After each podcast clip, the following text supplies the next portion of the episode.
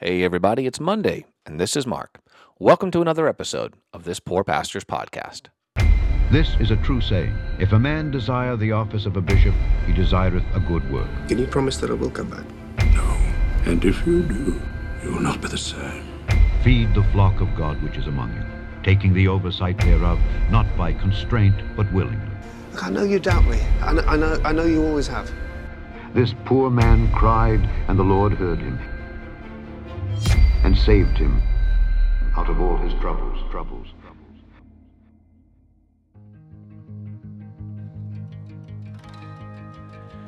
Hey, everyone, I am really wanting to apologize. I did not get an episode released yesterday. I did, well, I'll tell you about that in a minute. Um, but it, so it's Tuesday, it's not Monday when this goes out, and I'm so sorry. But I'm here, and I hope that you're going to take a chance to listen to this episode. I am just going to kind of talk from my heart a little bit. I had an incredible weekend, and I just want to talk to you about it and, share some of the things with you. I want to talk about focus and things that I think are important for us to be focusing on in this next year. And I want to encourage you and I want to make you smile. And I want the end of this episode for you to be just ready to dive into your life, to your faith community, your church, and just really, really dig into what's important. It's hard sometimes not to lose focus on those things. And sometimes I lose focus on what's really important in my ministry and in my life. Does that ever happen to you? If not, then you can just sit here and smile as I talk to you about what goes on in my life. But if it does affect you as well, I hope it'll be an encouragement to you. Hitting a reset button today. Let's give that a try.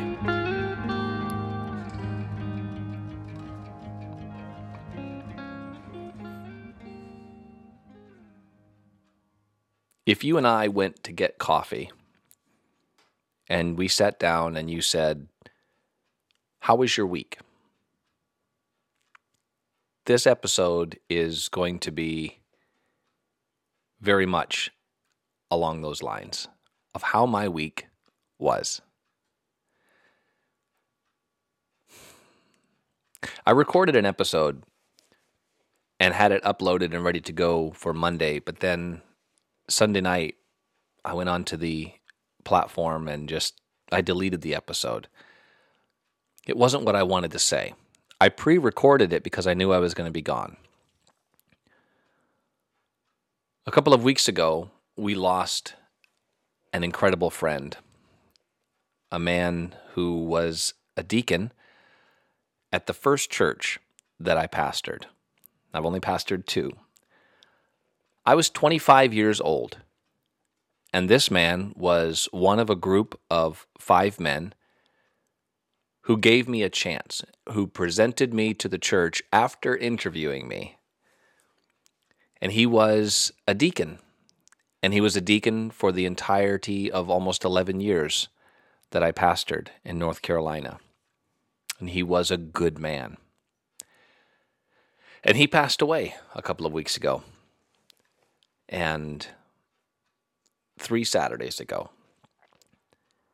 When he did, I said, I've got to go to that funeral. I know it's impossible to go to every funeral, and this was a long way away. But Solomon said, Thine own friend and thy father's friend forsake not. This man was an incredible friend to me, and his family was hurting and they're special to me as well. And so I got in my vehicle and I drove 16 hours to spend the weekend with them. I left on Thursday. I got in on Friday morning. I was there for Friday. I was there for Saturday. I was there for Sunday. Monday morning at 5:30 I left and I got home last night at around 9:30. Straight through driving. I'm exhausted, but my heart is so full. And I had a chance to sit with this family. I stayed with them in their home. Had a chance to sit with this family and we talked, we laughed. I did I did what it is that I feel I do the best. I entered into someone's life in a time when they were really hurting. I don't know, for me, I feel like I never feel more in line with what God has called me to do than when I do that. And I loved these people, and we cried together. I had the privilege of speaking for a few moments at, at uh, my friend's funeral, and I cried there too, and I laughed. We all change as we grow. If I had done a funeral like that when I was 25, I would have just been like a stoic and everything would have just been regimented and I would have focused on beautiful words. And I still tried to bring the right words, but man, I cried. We had a wonderful, wonderful service. Sorrow, laughter, joy, celebrating the life of a wonderful, wonderful man. And as I was sitting in my room Sunday night, packing up, getting ready to go to bed so that I could get up early in the morning and leave, and I thought about the episode that I had posted. Not that there was anything wrong with it. I, said, I just, I'm gonna, I'm gonna delete that one, and I'm gonna wait. And Tuesday when I get home, I'm just gonna sit down and I'm gonna talk. Do you know what, guys? I was reminded this weekend why I was in the ministry why I do what I do. There are a lot of things that are frustrating. We talk about them on this podcast. And I still get frustrated by them. I probably always will. It's frustrating dealing with the politics, dealing with the criticisms, dealing with the discouragement and the depression.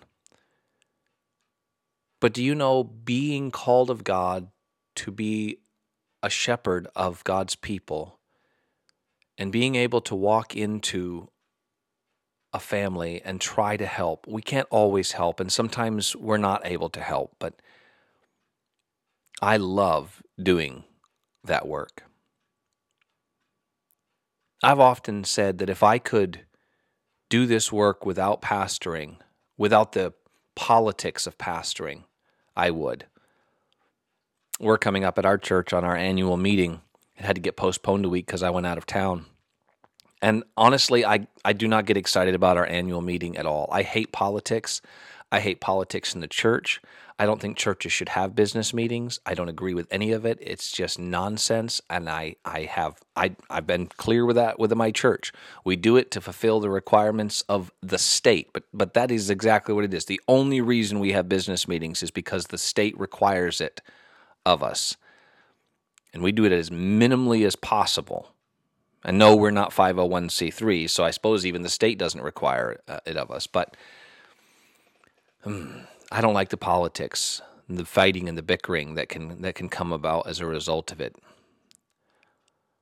I don't like the rat race of trying to of trying to produce ministries and having to deal with you know how you compare with this church or that church or the other. There's a, there's a lot of things. We we've been talking the last couple of weeks about the Bible and why it's so frustrating to teach the Bible and to preach the Bible but especially dealing with the institutionalized gatekeepers and so on and so forth. And it that is so frustrating.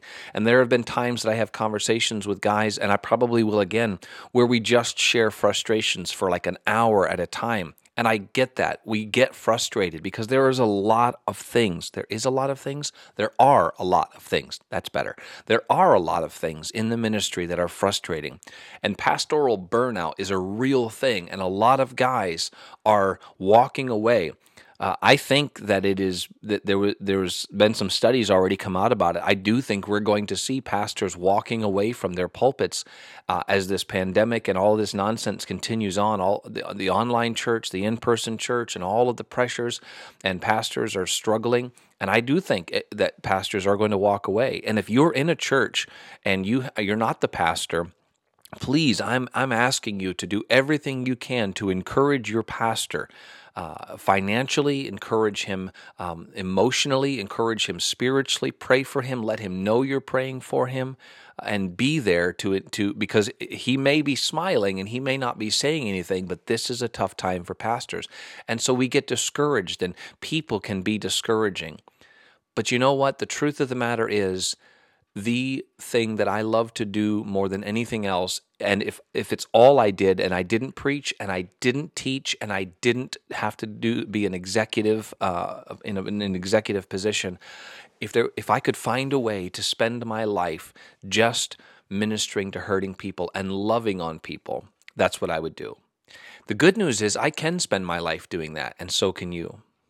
Guys, I want to I want to encourage you with this reminder that it doesn't always pay the bills, but loving people is the most rewarding and I think the most important thing that we can do. Building relationships, getting into the lives of the people that we minister to and loving them. I got to sit at a table this this weekend and talk to the granddaughters of the of the man who passed away and these girls are about to turn 17 years of age. I've known them since they were like a month old. And we have a strong relationship and, and sitting around and I've been gone from North Carolina for 6 years now, but we built some strong relationships. And to know that loving people, though I was I moved from one ministry to the next, that these relationships last and that these are strong and that in when I walked into the room that it actually helped somebody. I don't know how to I don't know how to put a price tag on that. I don't know how to put a uh, I don't know how to put a price on that, a value. It's invaluable. And as I was driving home, I was thinking about the, the relationships that I'm building here in our church here in Maine. And I I love the people in our church and building friendships, and we're building relationships. And I'm um, we're uh, in March. We will celebrate our sixth year. Uh, time is just passing by so quickly. We'll be at ten here before much longer. People are what matter and I know that's trite, that's that's uh, almost a cliche, but people are what matter. I used to hear people say, I think Dr. Hyles said it the first time that I heard it, and then everybody that that that was in that arena would quote it as if saying it made it true that I will not use my work or I will not use my people to build my work, but I will use my work to build my people. And I think when people say that, I think we I think we mean it. I think we think it's true. But when we listen to the preaching and we hear uh, complaining about uh, church attendance or serving in the ministry or I heard a pastor a couple of weeks ago say that, you know, loving your family, being faithful to your wife, being a good father, working hard, those are not the works of God, but the works of God were all about serving in the church. And this is someone who would say that he uses his work to build his people, not the other way around, but I think that we all can fall into that trap. What does it mean to use our work to build our people. Even in that, I'm not even sure that's I'm not even sure that's good. I agree that we shouldn't use our people to build our work, but our work to build our people, I, I don't know because people are our work. See that that's the problem. There's the there's the disconnect. That's that's what's inconsistent in that statement. I will use my work to build my people. Your people are your work. Your work is not the building, it's not the church services, it's not the ministries that you offer. None of that is the work. The work is the people. Peter said, Feed the flock of God over which the Holy Ghost hath made you overseers. Preach the word, yes. People are our work. People are Christ's work. Paul said we are we are his workmanship created into Christ, created in Christ Jesus unto good works which God hath before ordained that we should walk in them. But God is doing a work in his people. How about this? I will not use my people to build my work, and I will not use my work to build my people, but I will attempt to do a work in my people. How about that? How about just as Jesus Christ was the shepherd of the sheep and we pastors are under shepherds, that we would seek to do a work in God's people? by stepping into their lives in the good days and in the bad, entwining our hearts with theirs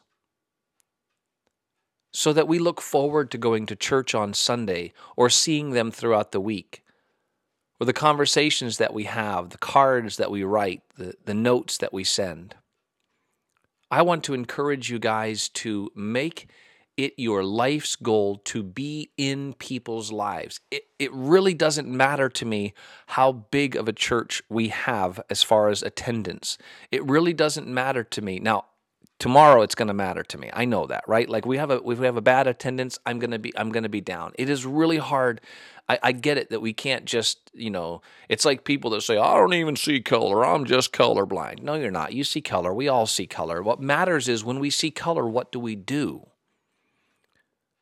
When we see color, what do we do? We can't ignore it. We shouldn't ignore it. Color exists, and God created people in, in different ways and in, with different appearances. But what matters is is if I have to if I have to claim that I don't see any differences in order to treat people the way Jesus would want me to treat them, then that's a problem.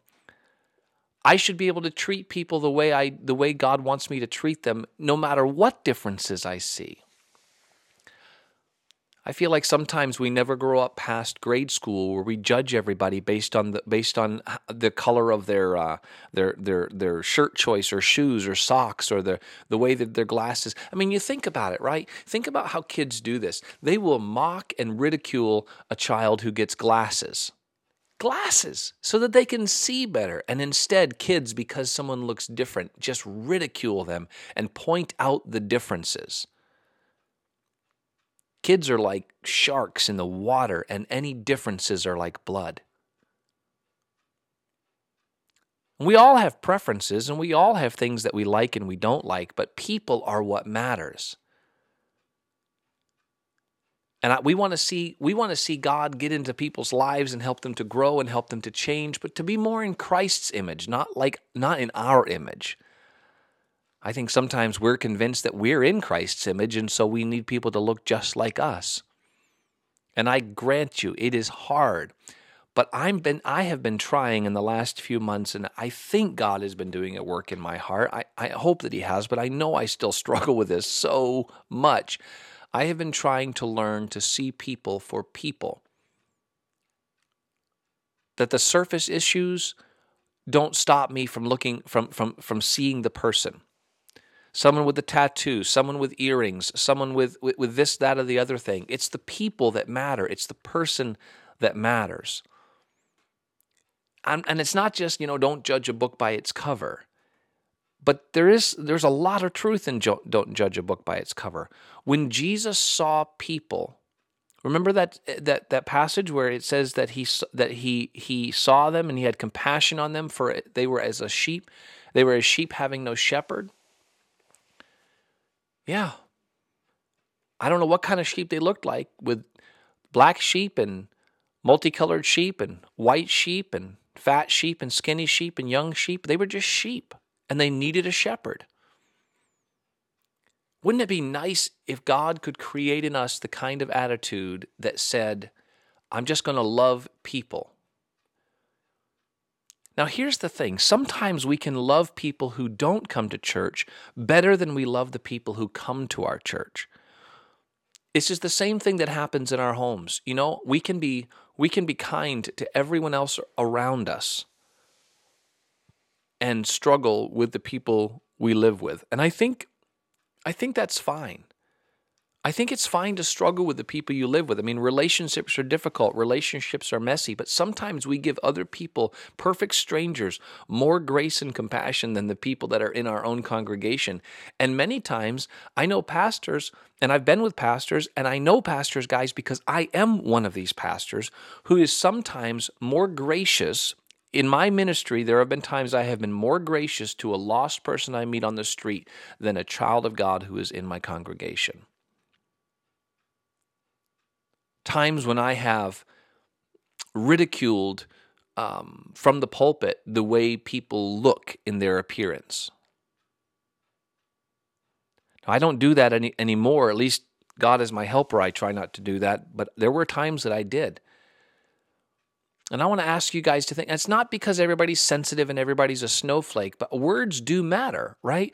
And we stand up in the pulpits and we tell fat jokes and we tell jokes about women and we tell jokes about this kind of person or that kind of person or someone who doesn't speak as masculine as we think they should speak or someone whose clothing choices don't really match our clothing choices, someone whose hairstyle is a little bit different. Listen, it's just hair and it's just clothing.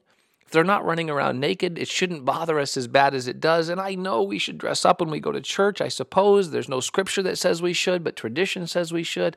All I'm saying is, amongst all of those tertiary and secondary things that we're having to deal with, let's not lose sight of people because I promise you, there's no greater work, no greater ministry, no greater calling than to be in the lives of people.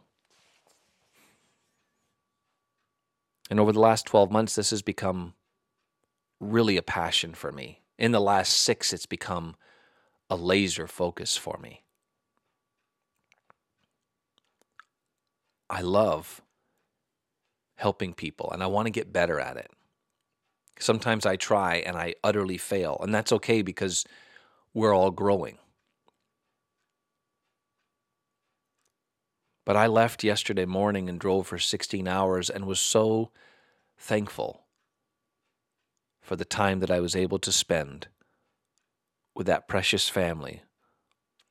People I pastored for nearly 11 years, and we built a relationship that is strong still today. I'm not trying to get in the way between them and their pastor. But okay, here that's another good thing, right? Why are pastors so jealous all the time? We're all we all struggle with that.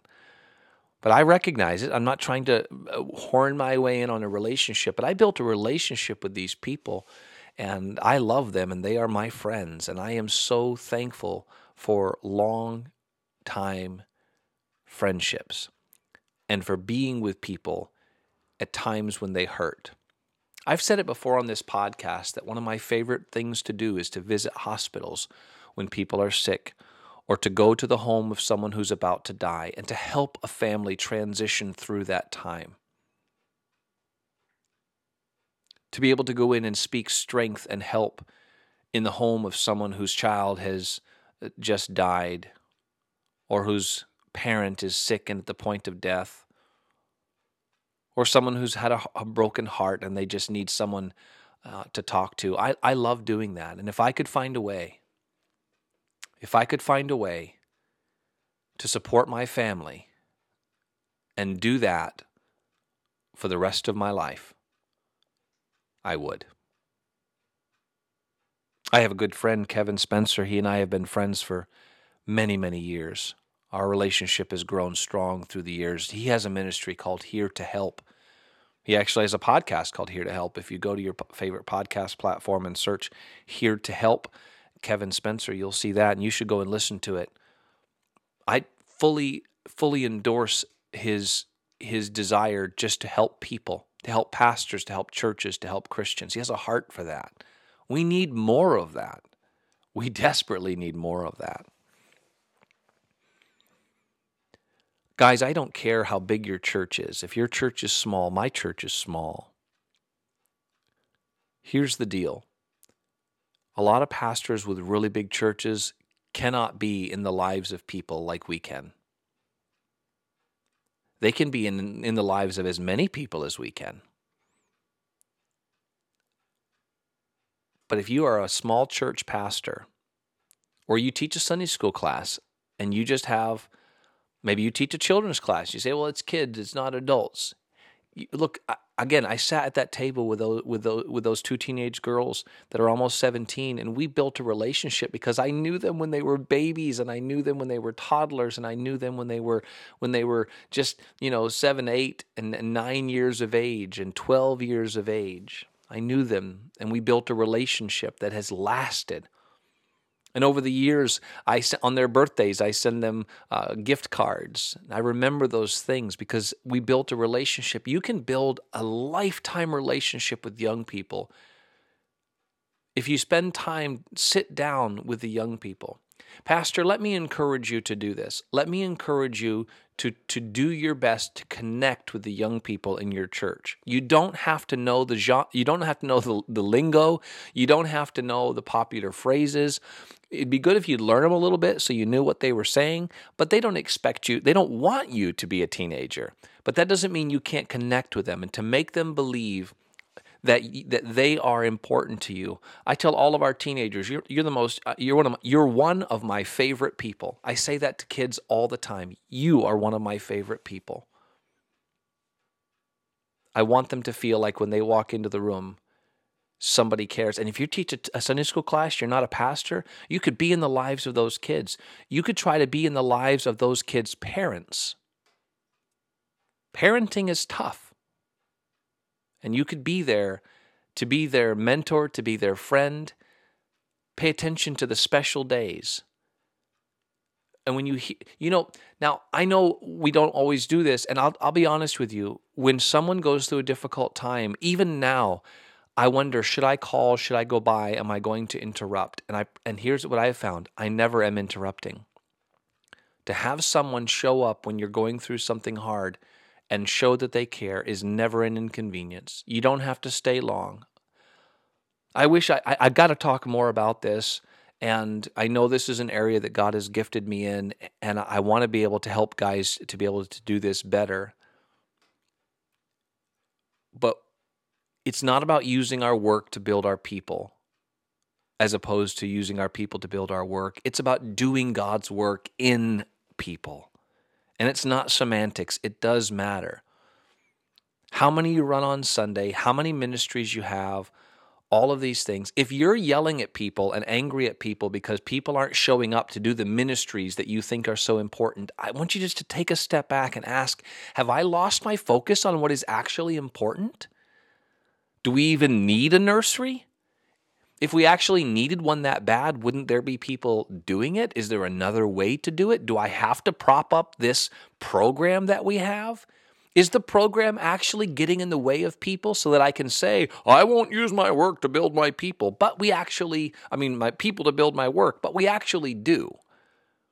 We tell ourselves that by teaching them to serve, we're building them. But what we're actually doing is using our people to build our work rather than saying, God, I want to do your work in your people just like God does work in us. We are the pastors, we are the under shepherds, we are the ministers of God. Sunday school teacher, church member, you don't have to be a pastor or a Sunday school teacher. If you're a Christian listening to this and you want a ministry that will break your heart but give you a, the greatest sense of satisfaction and purpose that, that you have ever known, then just start diving into the lives of the people that you work with and are around. And people are starving for someone to genuinely care for them, showing them the love of Christ. That is what matters most. Looking past the surface to the heart, seeing people for people, and learning to love them as image bearers of God. Letting go of our tendency to criticize and to mock and to ridicule and to run down. And making it our goal that if we are the only Christian that they know in their life like that, there will be at least one Christian they know who shows them the genuine love of Christ and the care and compassion that Christ would show them if he were here. And he is here because he is in you and he is in me. Let's go show that this week. This is just a little bit of a rambling episode. I'm just sharing my heart with you. It's so full from the, from the weekend away saying goodbye to my friend, helping his family, shedding tears and laughter, being in people's lives. There's nothing better than that. And I want to do that with the rest of my life. And I hope you will as well. You might be a poor pastor, but you can really help people if that's your heart.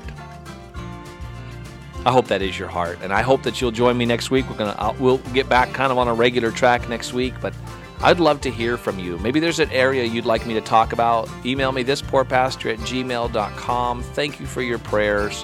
Thank you for your support. And I'll see you next week on another episode. Have a good week, everybody.